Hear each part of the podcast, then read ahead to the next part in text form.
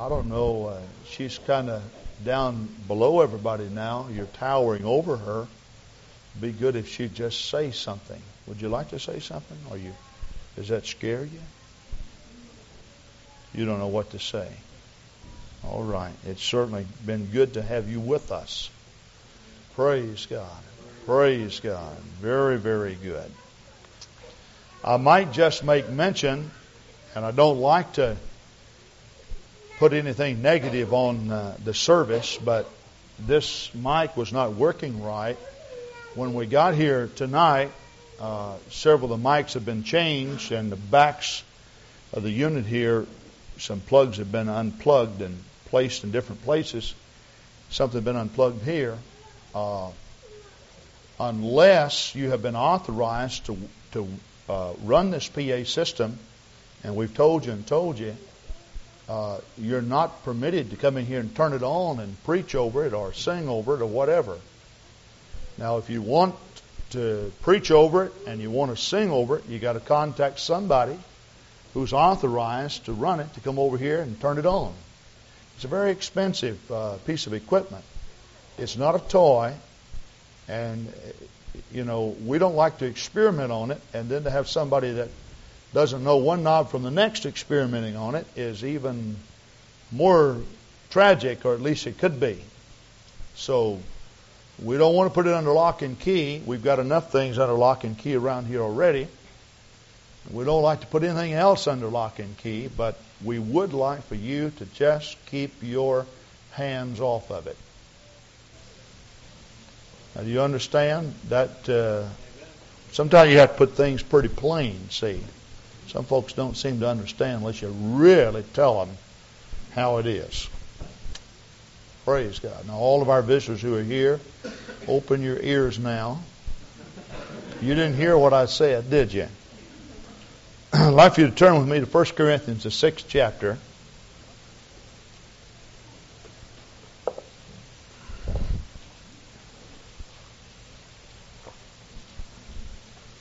Good to have the brothers up here on the front from Brother Tanberg's church. Brother O'Neill told me you were from his church, and good to have you with us. Praise God. It's always good to meet brothers of like precious faith. And Brother Tanberg is such a great man of God, and he's got a great church there in Eau Claire. 1 Corinthians, the sixth chapter, verse 9.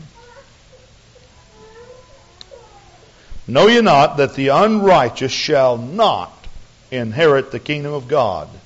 Be not deceived, neither fornicators, nor idolaters, nor adulterers, nor effeminate, nor abusers of themselves with mankind, nor thieves, nor covetous, nor drunkards, nor revilers, nor extortioners shall inherit the kingdom of God. And such were some of you. But ye are washed, but ye are sanctified, but ye are justified in the name of the Lord Jesus and by the Spirit of our God. Verse 11 again. And such were some of you. But ye are washed, but ye are sanctified, but ye are justified in the name of the Lord Jesus and by the Spirit of our God. God bless you. You may be seated. And I'd like to speak to you tonight on the subject the power of a personal testimony. The power of a personal testimony. It is most difficult to deal with an experience, especially if you are on the opposing sides of the experience. To say that it's not a valid experience. And it's even more difficult to deal with one that is in accordance to the Word of God. Now, all of us have a testimony. I hear a lot of testimonies. People say, I want to give my testimony, or they, they give their testimony. There are a lot of books that are, I'm sure, well uh, meant the context of the books uh, deal with the past and such of the people. I really think our testimony about Jesus, about our past and such, it starts with Jesus. We don't really have a testimony when it comes to dealing with sin. That's not what we testify about. Some people go throughout the country giving their testimonies and they'll they'll spend a whole hour behind the pulpit and they'll talk about the things that they did that were wrong. They will build up the works of the devil and the works of iniquity. And there will be a simple phrase given at the end of their testimony about the works of the Lord Jesus Christ. But our life started with Jesus. And our testimony evolves around His work, not around the works of iniquity. Now, that's a very, very important thing. I remember several years ago we had some young people that came into our church that had a very bad past, and of course, their, their drug life uh, would be very glamorous to, to young people who are not in the church. For it seems to be that a lot of young people like the, the drug scene and such. Uh, these young men would have had a real story to tell about their past. I have never been one to believe that you should spend all evening telling about what you were. I think you should tell about what you are through Jesus Christ. I really think that that's very, very important. I remember hearing a group of our young people, and uh, they were talking about a tape that they had listened to. And of course, this tape involved the life of a, a man who was deeply involved in drugs and, and sin of all types, you name it. He was involved in it. And there was a particular uh, story that he told about a friend that he had that uh, uh, was involved in a killing, killing of his grandmother. And whenever I I heard the young people talking about it, someone were laughing about it. I carefully evaluated. I got the tape and listened to it.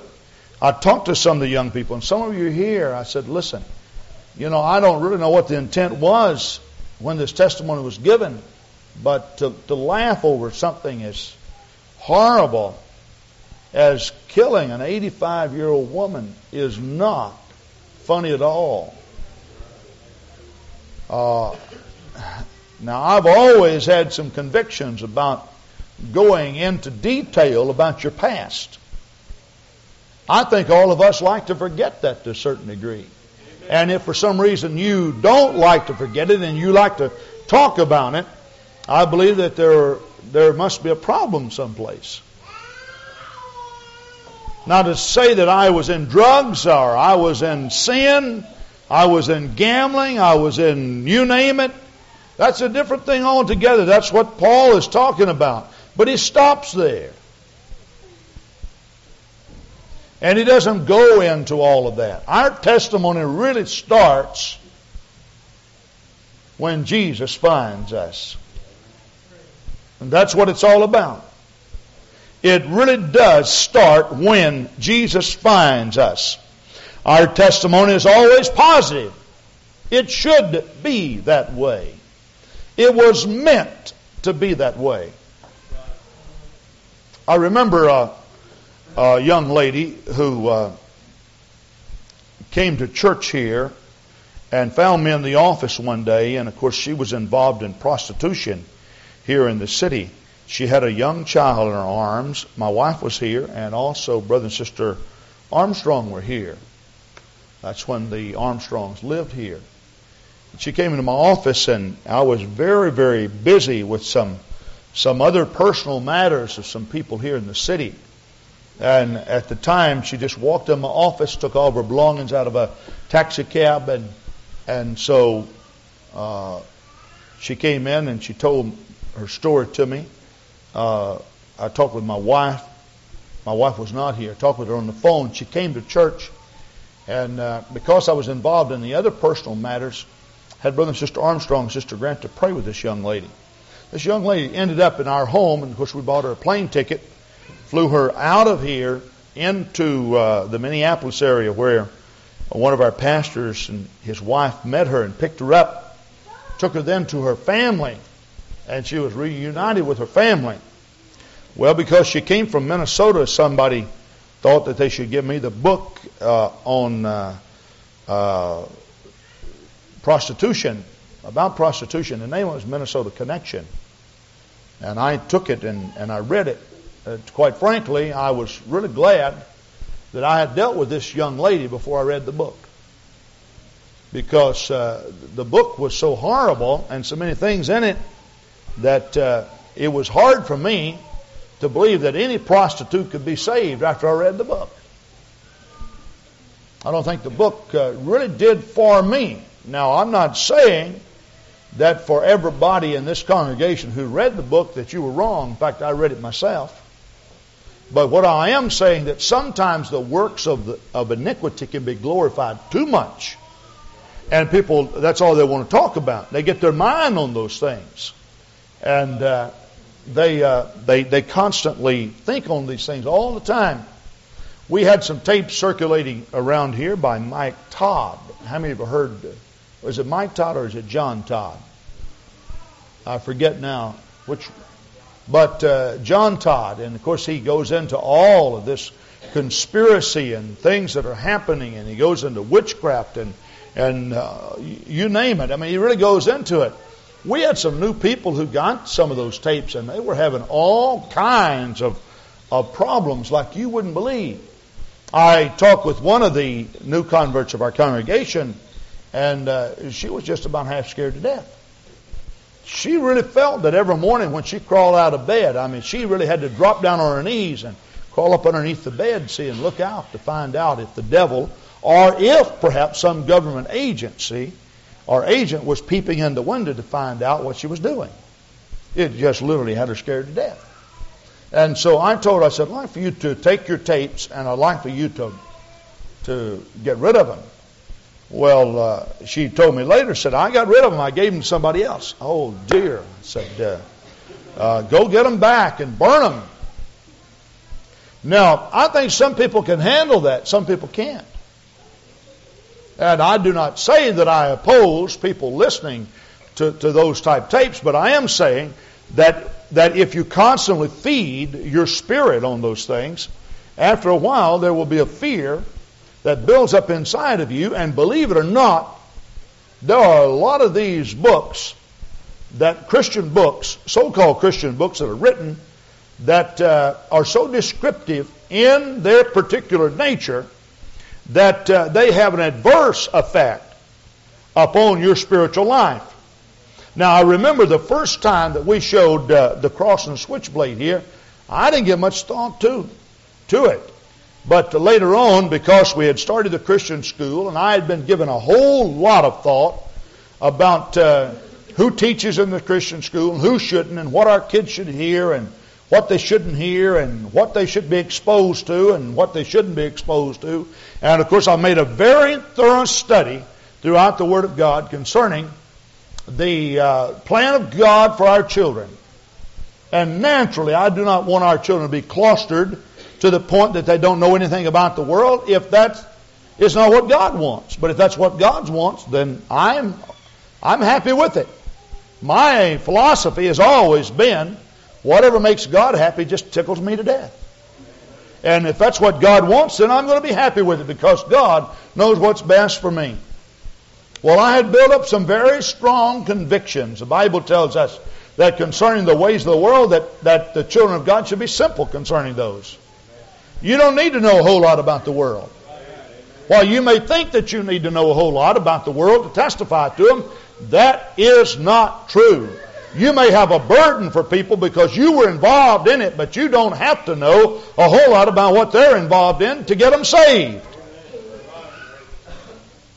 The second time we, we showed the cross and the switchblade, we, it's in two reels. We showed one reel, and I came within just a gnat's breath of standing up before all of you and saying, we're not showing the second reel.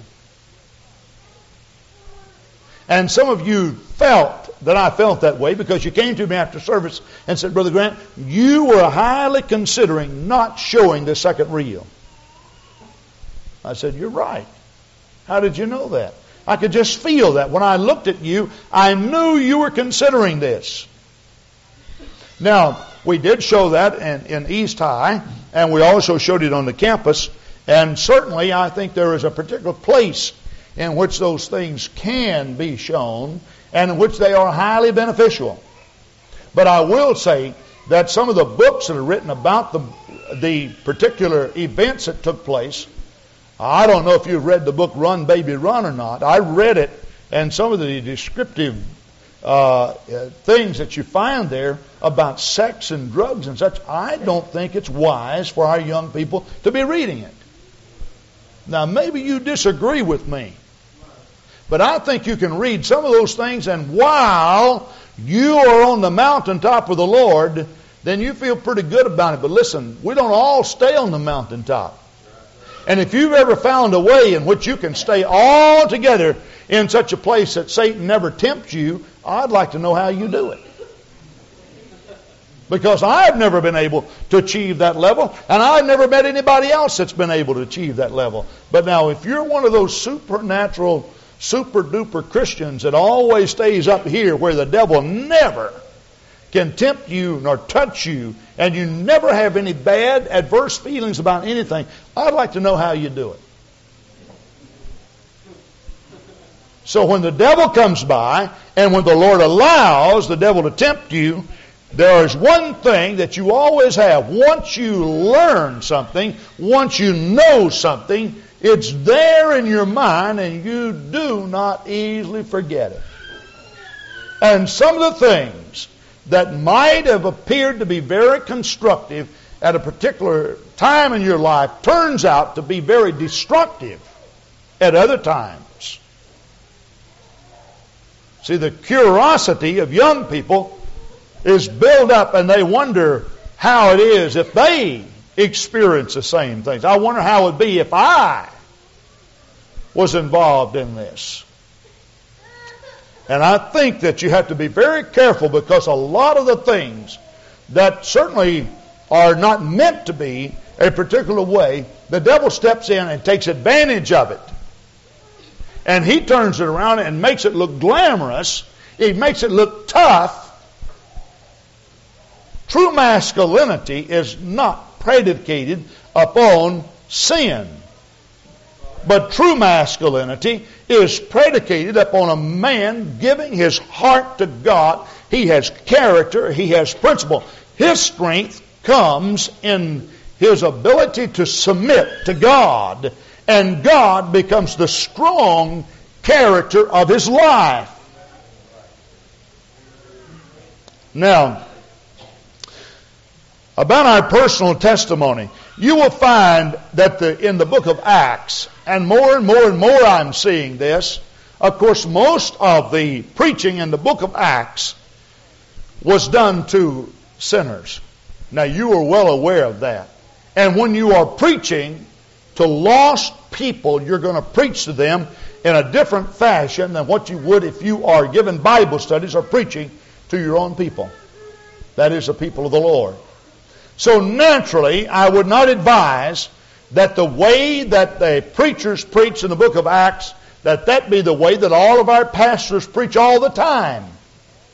I think the epistles are pastoral letters that are written. And I think the vernacular of the epistles is appropriate to use in a service. And many times we have a service which is which is just a, a service of uh, you know, just uh, about everything. We sing and worship and testify and we dance in the Spirit and we fellowship and then we pray. Then we take up an offering and uh, sometimes we dedicate a child. Sometimes we baptize somebody. And, and then, of course, we, we preach the word of the Lord. We preach a while to the church and then we preach a while to the people who need the Lord for the very first time in their life. But when it comes to the preaching, of the book of Acts, which was basically done to outsiders, Do you know that the apostles and the evangelists who preached in the book of Acts, they preached such simple messages that most of us would become very bored with it. If our preachers stood up and they always preached what they did in the book of Acts, most of our people would become very bored with it. But it had a very clear, precise message. It always was this. They spoke of who Jesus is, or who God is. They connected God, the God of the Old Testament, to the Jesus of the New. And this was a doctrine that was very, very paramount in their mind. They preached it, they taught it, they believed it. That, that Jehovah God of the Old Testament became the Jesus Christ or the Redeemer of the New. And they preached that and they instilled it in the hearts of their believers. Now, then they preached that that Jesus was able to deliver them. Deliver them what? It didn't make any difference. If you have a, a bad spirit, we can cast that spirit out. If you have a sickness in your body, we can pray that sickness out in the name of Jesus Christ. If there's an affliction there, Jesus can, can heal. If you're bound by bad habits, Jesus can set you free. Now that's the way they preached. And you will find that many, many people came and surrendered their hearts to God. It was a very simple thing.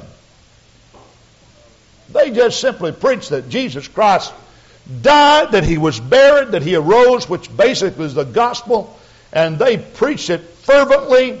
I don't know how long they preached. Paul had preached for a space of about an hour when the man went to sleep and fell off the wall there and broke his neck.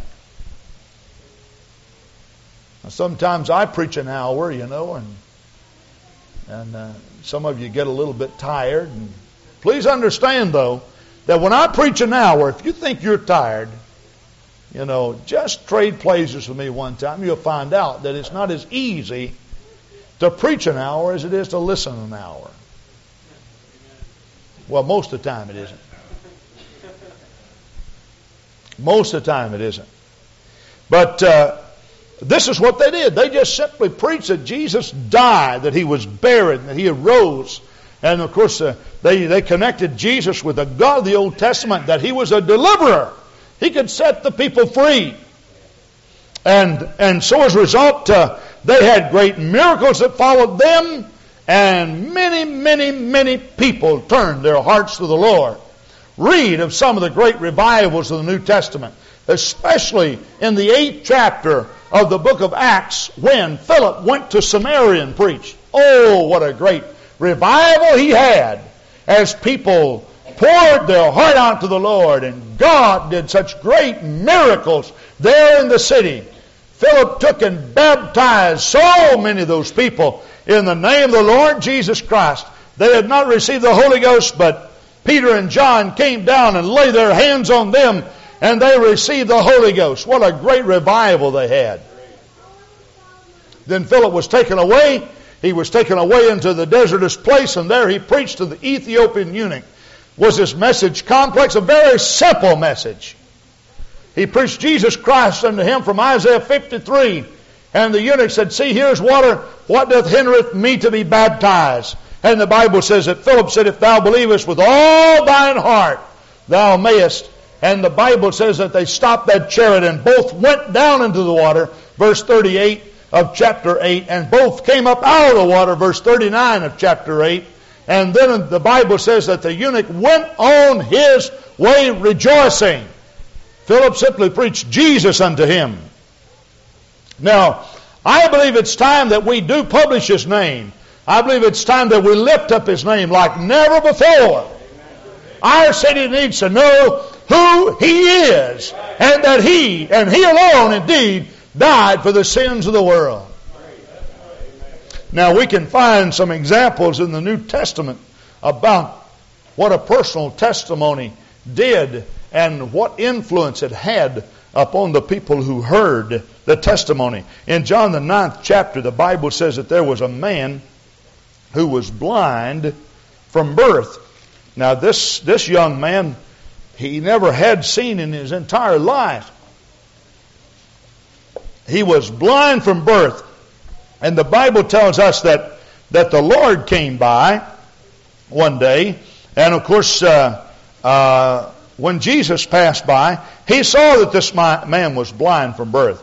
His disciples then came to him and asked him, and they said, Master, who did sin, this man or his parents, that he was born blind? In other words, they believed that somehow uh, that sickness or some uh, deficiency in the body was caused by sin.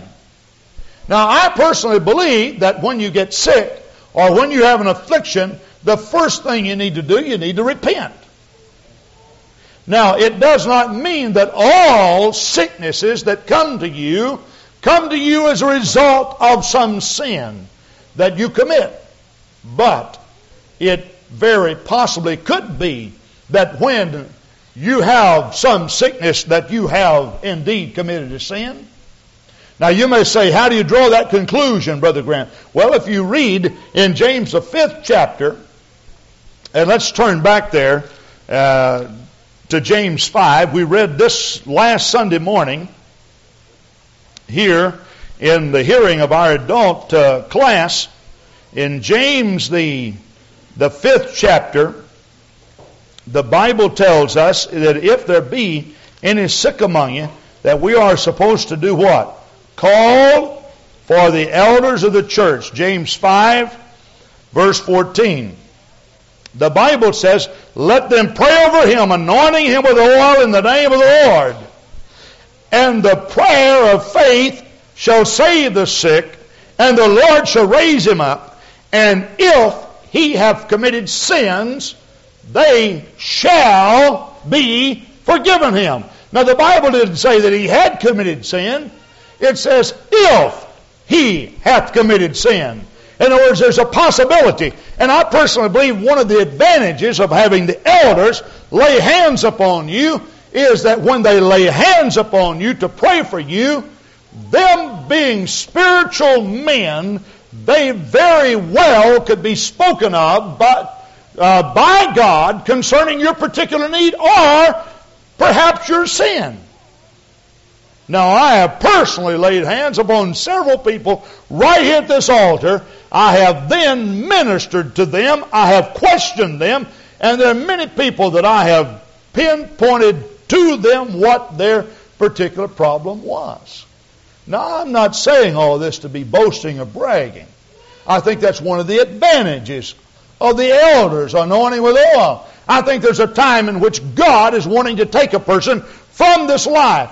You see, every person that is in the sanctuary someday will die. And someday the church will bind together and fast and pray to try to keep you alive, and it might be your time to die. Now, all the prayer in the world, I've never been convinced that God will always heal everybody all the time. I think there's a time in which you will die. Now we have proof of that. This world's been going on for almost 6,000 years and there's nobody of the past that's around now. And if we could keep all of you alive and all the people of the past alive and all the people who would be born in the future alive indefinitely by prayer, this would be a pretty crowded world. But it's God's plan that people die.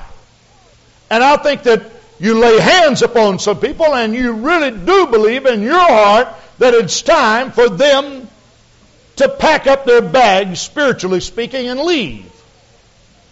And that's what the church is all about.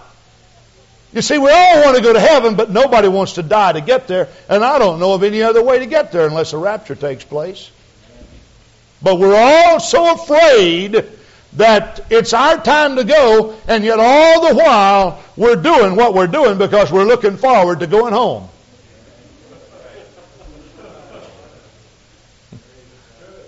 Isn't that right?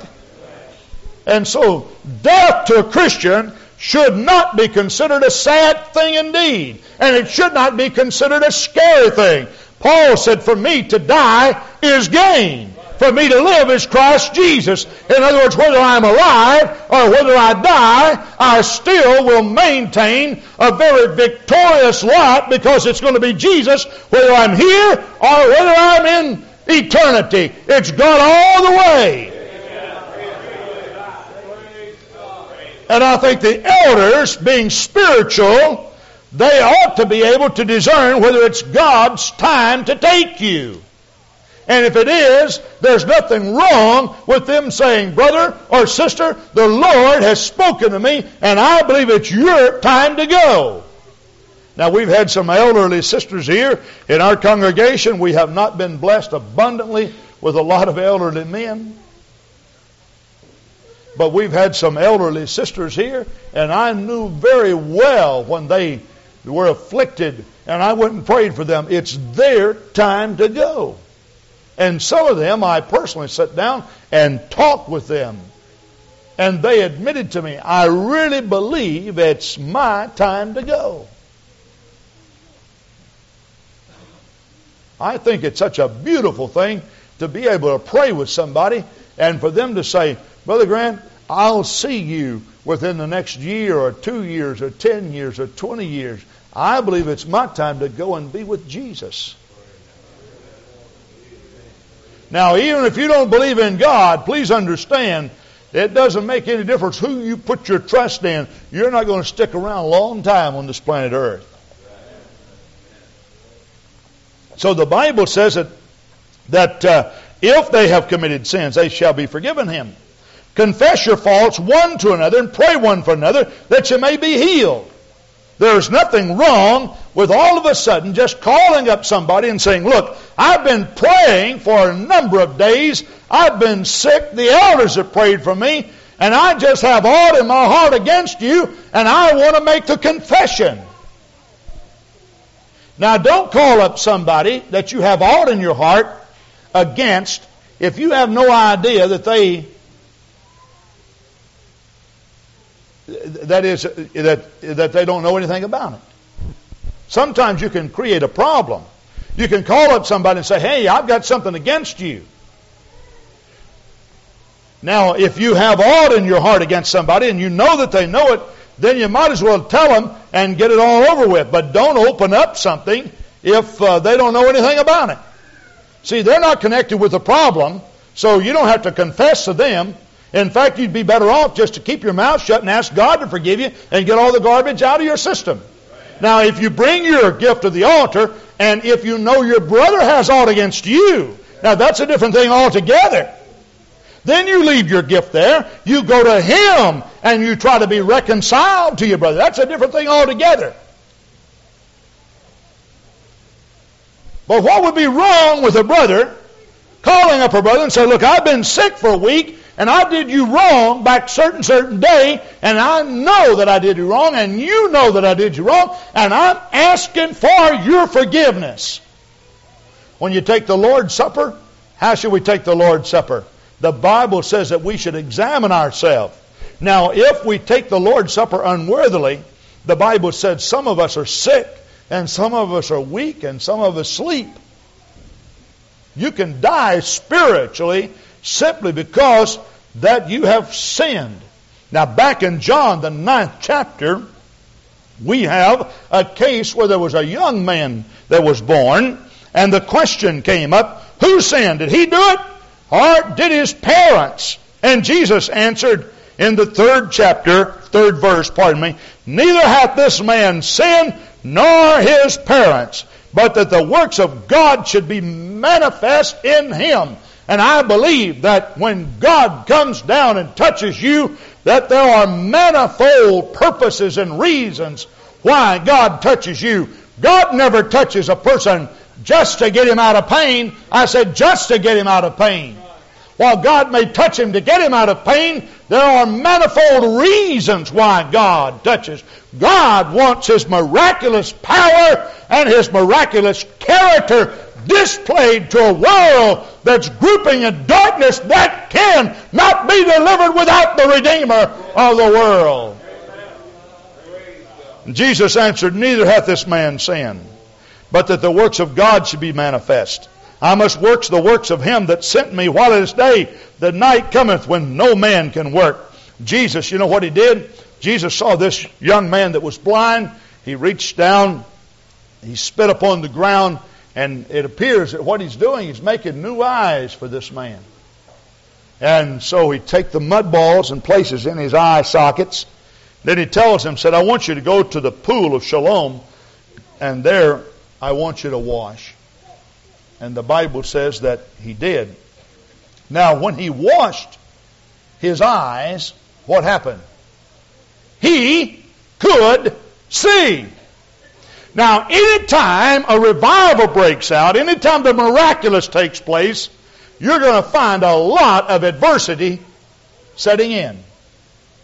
In the New Testament, especially in the book of Acts, it appears that every time they had a revival, they also had a riot.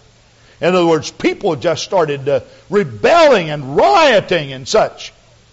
Every now and then you'll hear a lot of adverse criticism about the true apostolic Jesus name Holy Ghost Church. And some people get all disappointed and, and shaken up about it. But on the other hand, if nothing was ever happened, you'd get disappointed and shaken up about that. You've got to understand that there are a whole lot of people that even though they may be sincere in their heart, they do not have all the details, they do not have all the facts, and so as a result, just like Saul of Tarsus, who later became the Apostle Paul, they're going to get upset thinking they're doing Jesus Christ a favor. Now that's what Paul did. Paul says, I even put people into death who believe this way thinking in my own heart that I was doing God a favor or a service. And I can't understand why some Christians get all bent out of shape when they hear a little bit of criticism. But you can you find some people they get all shaken up. Oh, well, my mother's church don't like this church, or my dad's church don't like this church, or or Aunt Sally's church don't like this, or Uncle Tom's church don't like this, or or, or right down the line. They, they just don't like this. And they get all bent out of shape. Well, my, if everybody liked it, the whole world would be apostolic, wouldn't they? Oh, we understand that there are more people that don't like it than that do. Why, it was that way in the days of Jesus. It was that way in the days of Israel. They stoned the prophets.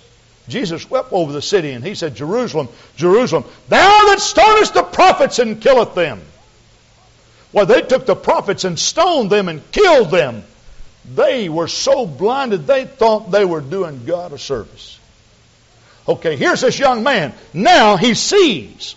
Now I cannot imagine in my mind what it's like to be blind. It is most difficult for me to imagine what it's like to be blind. I could go down to the hospital and I see the numbers on the elevator, and underneath it they have the braille. And even though I know, and sometimes I close my eyes after I peep, you see, I see the five, fifth floor, and they got all these little dots. I close my eyes after I peep and tried to figure out which way the dots are going. I still can't figure it out. I've tried. I've tried my best. If you've never tried it, just look at them and you'll see three dots across, two down, one across this way, and maybe a little leg over here someplace. And you look at it real closely. Close your eyes and, and see if you can visualize that those dots are in that position. You can't do it. I guess blind people can because that's the only eyes they have. They're feeling with their fingers. And it's very, very difficult. Very difficult. You ever taken a picture, Brother Sonny, when it came out all black? That's what the blind man sees. Nothing. Now here's a man that is seeing. Now, I'm sure when he was healed that what he did was he just went over and sat down someplace and didn't tell a soul. He said, Well, thank you, Jesus. It wasn't that way, was it? Man, he began to broadcast it. He began to tell everybody. Well, what happened with the Pharisees?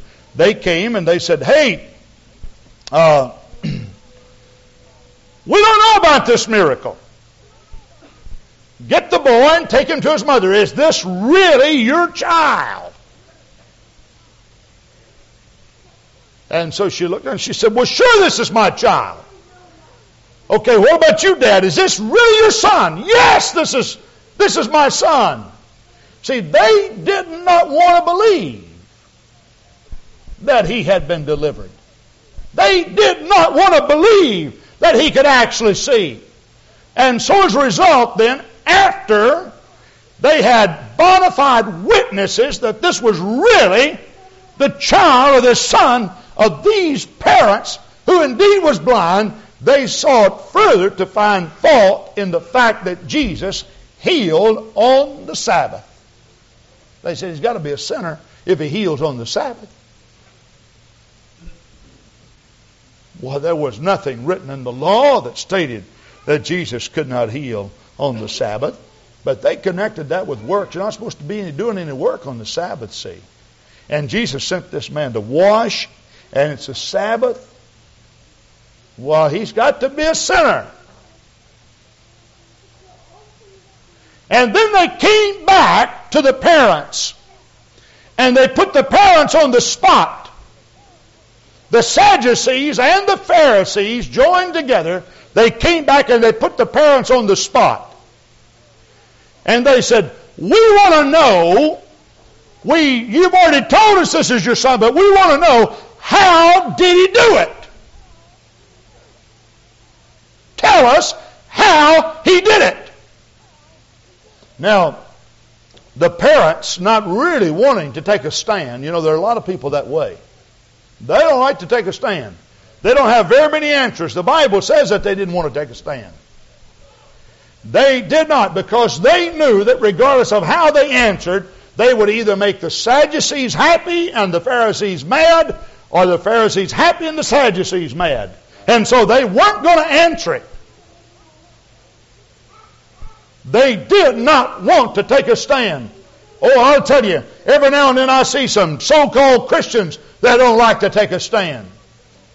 The old saying, you know, if a man won't stand for something, he'll fall for anything. Certainly is true. And all of life is making decisions and plotting courses and figuring out which way you want to go. What's wrong with being a bona fide, red blooded Christian, having the royal blood of God flowing through your veins? What's wrong with defending Jesus Christ?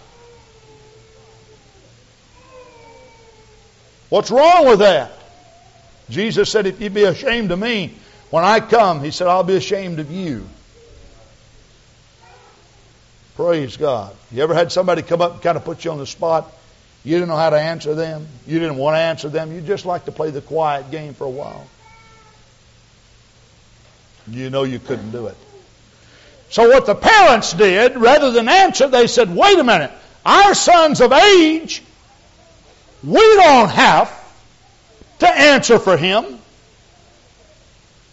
He's of age. If you want to know anything, go ask him. And so as a result, the Bible says that they made their way to find this young man. And they asked him, how do you know that this man who healed you is not a sinner? How did he do it? We want you to give us an answer concerning this man. And the scripture says that he answered them, and this is what he said Whether he be a sinner or not, I do not know. But this I do know. Listen to the power of his personal testimony. This I do know that once I was blind, but now I see. Praise God, praise God, praise God. Hallelujah, hallelujah, hallelujah. All he attempted to do was tell how great that Jesus Christ really was in his own life and what Jesus had really done. Praise God, praise God. You're talking about the power of a personal testimony. Praise God. Now, a lot of you don't remember this, but we had a, a young lady in our church, Elaine Moe, who uh, she contacted some type of incurable disease. She'd been going to the doctor. We had been praying for her. We put on prayer chain. We fasted. We prayed. We sought God. We did everything we knew. The doctors told us or told her that her condition was terminal, that um, first her optical nerve would probably be uh, eaten up by this particular disease, and then, of course, uh, it would attack other vital organs of her body until finally she would die. Now, Elaine was our ladies' auxiliary secretary. Right now, she lives in Prescott. No, not Prescott, is it? Maybe it is Prescott, Arizona. Very precious uh, uh, saint of God. She moved down there because her parents had retired. They were in very bad health, so she moved down there to take care of them. But we watched Elaine go blind. And we were praying and we were seeking God and we were doing everything we knew to do.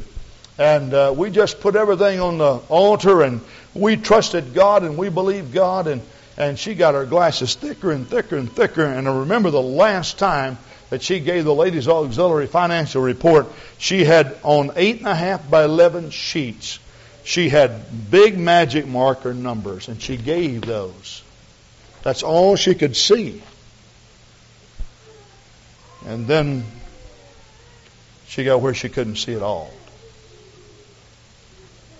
And of course, Elaine was not born that way, so she could make it around in her apartment and such. We, one night, we prayed for a person who was possessed with the devil. And we prayed a good long while here, and while we were praying, we also prayed for her. She came up to me after service and she said, You know, I'm claiming that Jesus has touched me and that Jesus has healed me. Now, Elaine went home. She was not healed at that time, but she went home. She went to sleep. She woke up the next morning, and Elaine could see. She ran and grabbed her Bible, and to her amazement, she had been using glasses. Elaine, as far as I know today, can see as well as I can, maybe even better.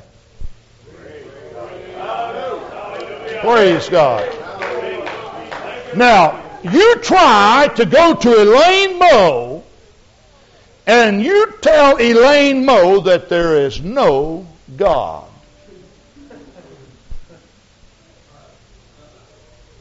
You won't do it. You couldn't convince her with all the scientific books that have ever been written that there's no God. And Elaine has gone throughout our city and throughout the city where she presently is. She's brought a lot of people to church and talked to people. You better believe she has a testimony. I once was blind, but I prayed. The preacher prayed. The saints of God prayed. And God opened up my eyes.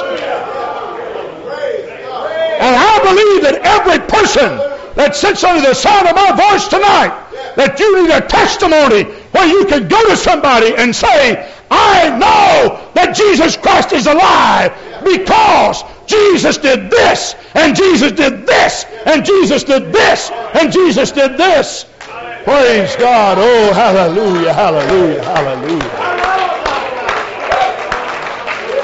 Praise God. Hallelujah, hallelujah. Hallelujah, hallelujah, hallelujah. A similar story found in Acts, the third chapter. When I say similar story, uh, there's a healing that takes place. The apostles actually were the men who did the praying. It Was not Jesus this time who did the healing. Of course, Jesus always does the healing. Peter and John went by the gate called Beautiful, and the Bible says that there was a man who had been there from his mother's womb.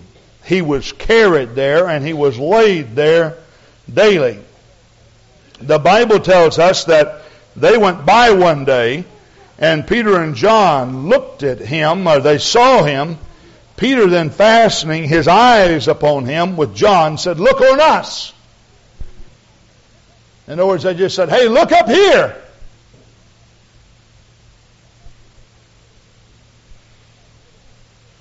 And whether we advertise it that way to the world or not, that's exactly the way it is.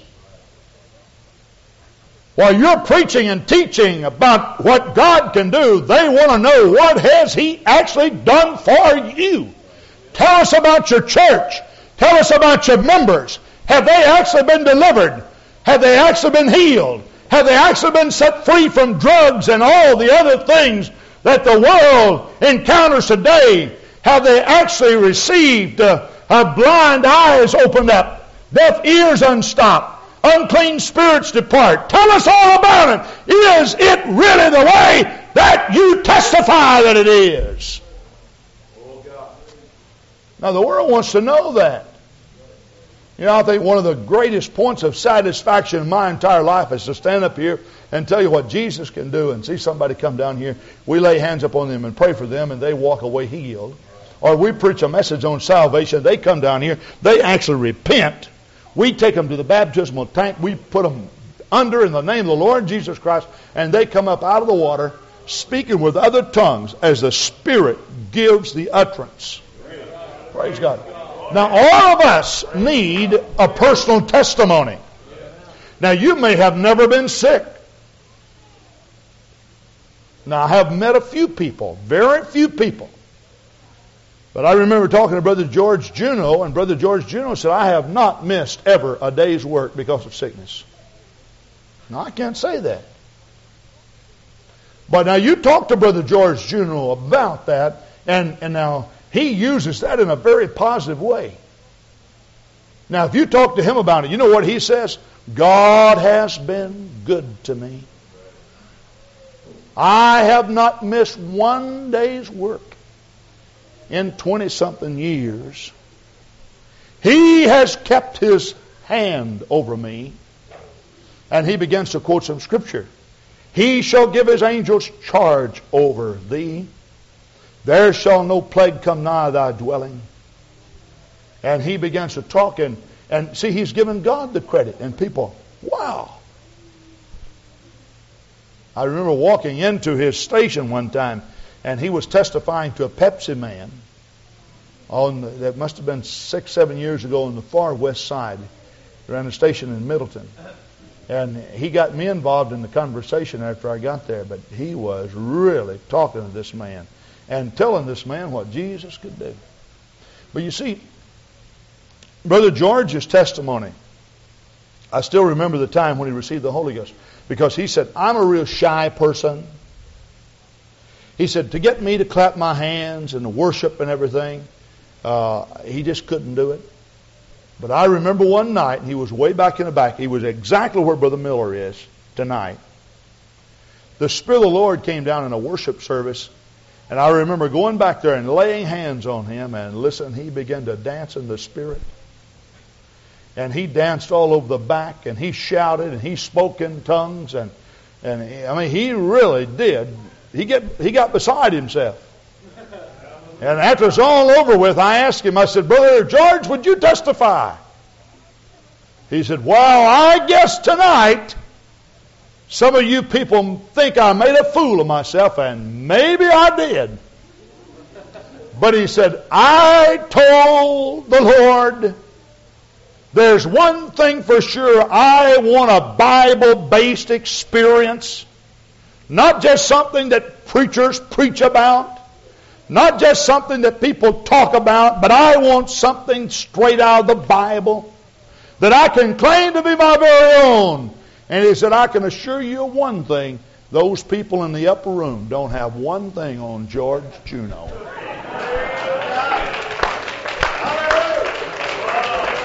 For it's real! Praise God, it's real! I say it's real! Hallelujah! Praise God. And you take a gentleman like that that can go look at somebody right in the eye and tell them, now this is what the Bible says that you ought to do. Jesus commanded them to go into Jerusalem and tarry until they be endued with power from on high. He said, Behold, I send the promise of my Father upon you. And they went into Jerusalem. And the Bible says, and when the day of Pentecost was fully come, they were all in one mind and one accord. And suddenly there came from heaven as a sound of a rushing mighty wind and it filled all the house where they were sitting.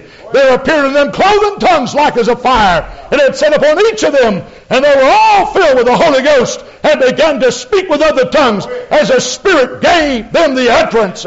This promise is unto you, to your children, to all that are for. How do you know it's for me, friend? I know it's for you because one day at Calvary Gospel Church, back in the very last pew, the preacher laid hands upon me and the Holy Ghost came upon me just like it did in the book of Acts. And it filled my soul. Hallelujah, hallelujah, hallelujah, hallelujah. Praise God, praise God. Hallelujah, hallelujah. And it doesn't make any difference what you think or how you believe doctrinally. Your theology may be all messed up, but you can't deal with the power of a personal testimony like that. Praise God. People are saying today, you know, the Holy Ghost is not for us today. Isn't that what some people say? Some say, oh, that, speaking of tongues, is of the devil. I've actually had preachers to tell me that. How do you figure that out? I said, Do you believe that speaking of tongues in the Bibles of the devil? Well, no, it wasn't then, but it is now. Well, yes, it is now. When did it change from God's work to the devil's work? Tell me when. One minister said, I'd be afraid to pray that I receive the Holy Ghost. I'd be afraid that when I spoke in tongues, that I would speak in tongues of the devil. Jesus answered that, didn't he? Jesus answered that in, in Luke the 11th chapter. Praise God. Let's just turn there. Some of you looked bug eyed when I said that.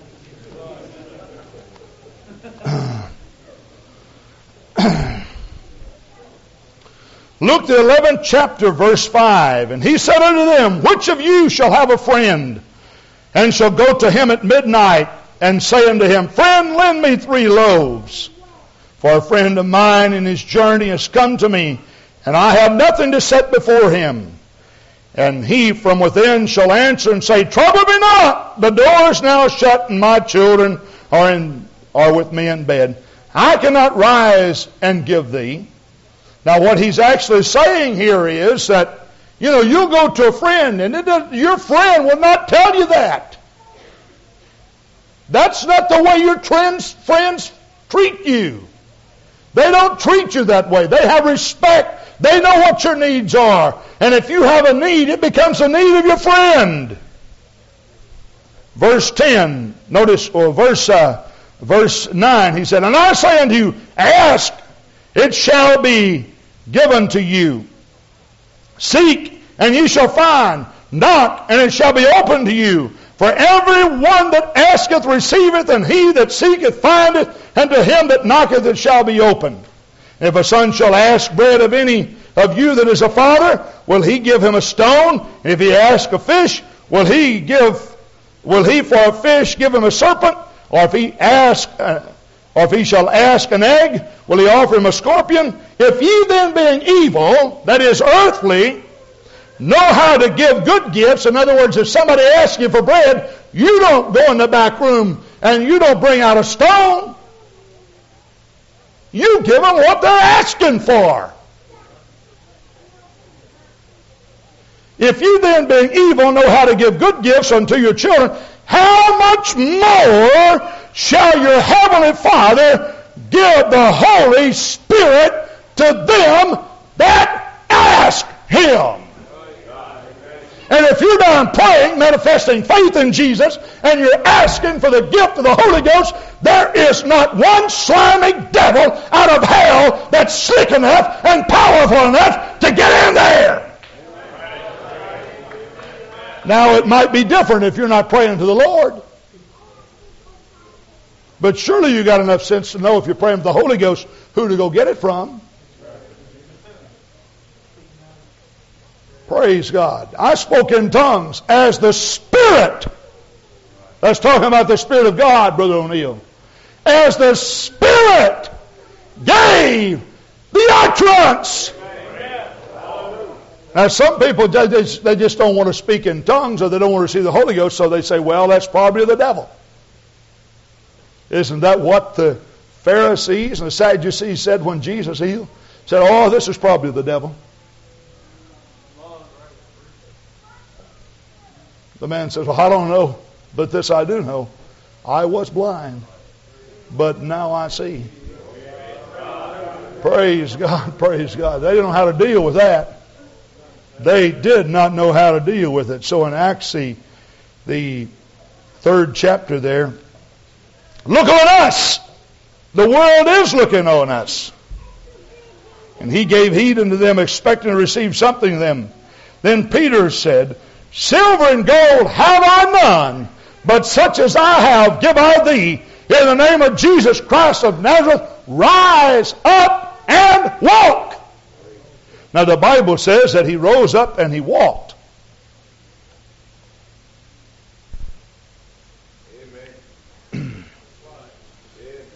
But he accelerated his speed a little faster when he got inside the temple. You see, he was never allowed to go inside the temple. Now, you know, it's a strange thing. Nobody had to teach this man anything about Pentecostal worship. He had never been inside of a church in his life and probably had never seen anybody dance in the Spirit. You saw some men running around here, leaping and shouting. And you know the reason why they're doing that? This man was running all around this man was running up and down. You know why they're running? Because they still feel exactly what they felt the night that God put His Spirit in them. They still have the same testimony. It's still inside of them. It still burns inside of them. Now, I'm not saying that everybody ought to run every night. Some people will clap their hands and weep. Some people stand in one spot and jump up and down. Some people wave their hands. Some people kick their legs out. Some people run. This man had never been to a Pentecostal worship service, but he began. Listen what he did. And he leaping up stood and walked and entered with them into the temple. After he got there, what was he doing? Leaping and praising God. Anybody know how to leap? Who knows how to leap? Now, some of you are afraid to raise your hand because you know I'm going to ask you to stand up and leap. Now, for you who do not know how to leap, this is how you leap. You think I can jump over that? Who said no? Now, Sister Debbie, I don't think you can either.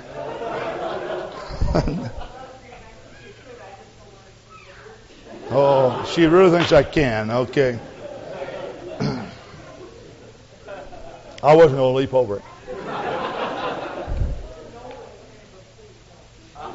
The truth of the matter is, I don't know that I can. I can step over it. Now, if I can do this, I ought to be able to jump over it. I would have gotten tangled up on my cord. but he was leaping and praising God. Well, the people all gathered together and they said, Isn't that that crippled man out of the gate?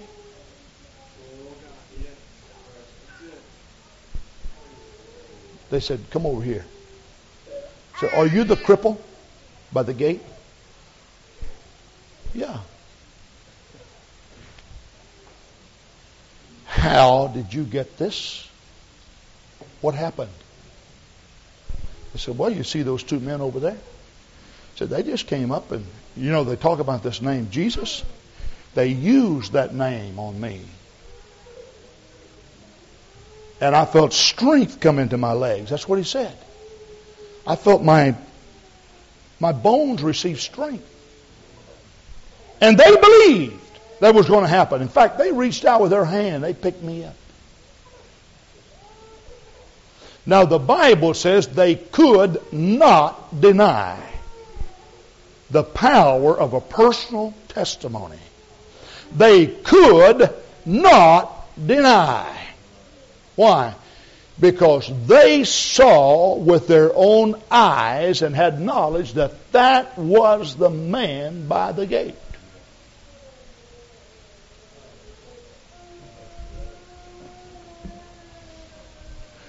You know what apostolics need? They need undeniable testimonies. Now, the people weren't so excited about it, but they couldn't deny it.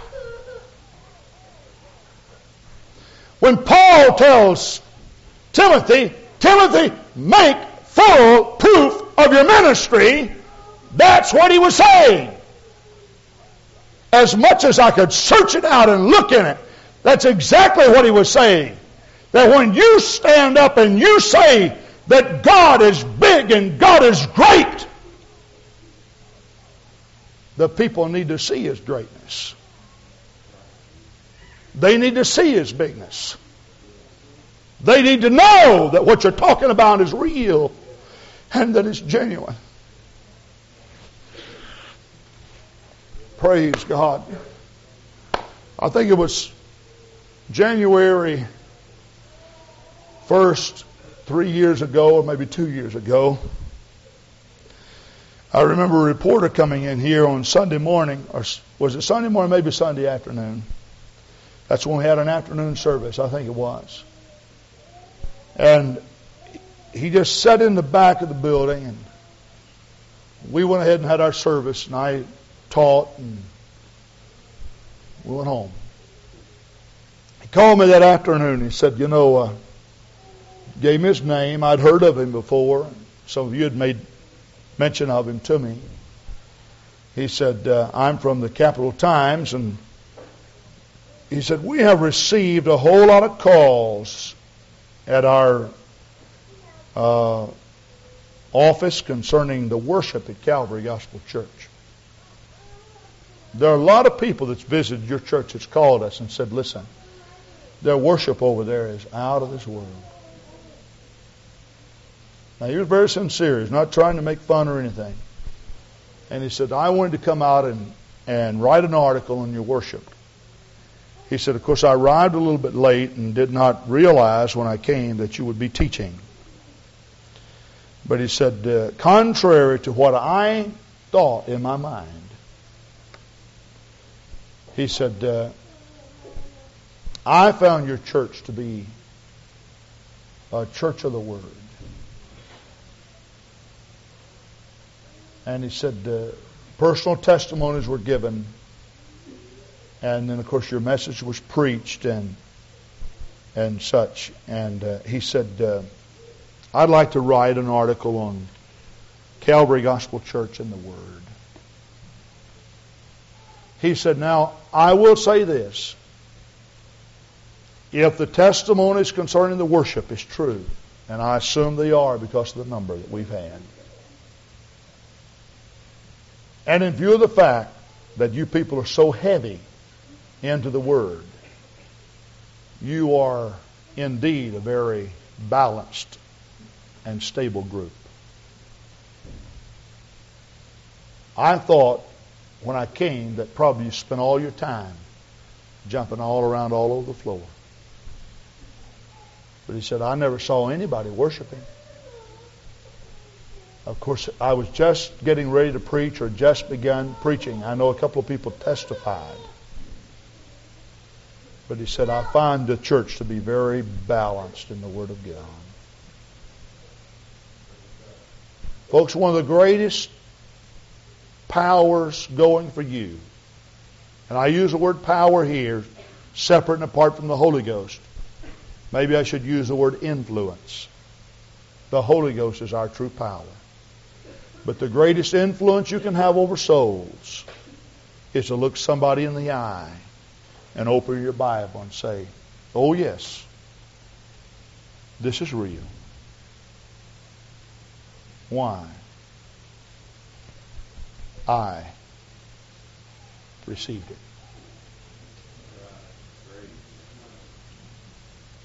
It's real. Jesus heals. Let me tell you about a healing in my life. If you've never been sick, you can say, I have been very fortunate not to really need a healing. Someday I will. But let me tell you about a brother or a sister. While it's not quite as effective when you tell them about somebody else as when you're talking about yourself, listen, there is power in testimonies. Praise God. You know what we need to do? We need to take our candles from underneath the bushels. And we need to say, Look on us. Not that we're great, but there is a Jesus of Nazareth that is now the Jesus of heaven that can do exceeding abundantly and above all that we are able to ask or think. Give your testimony. Young people, tell the world that you spoke in tongues when the Holy Ghost came.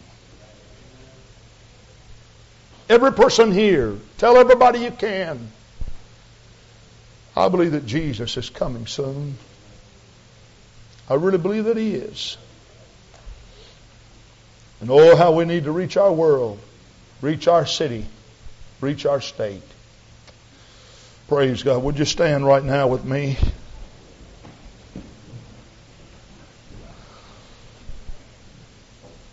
Praise God, praise God, praise God.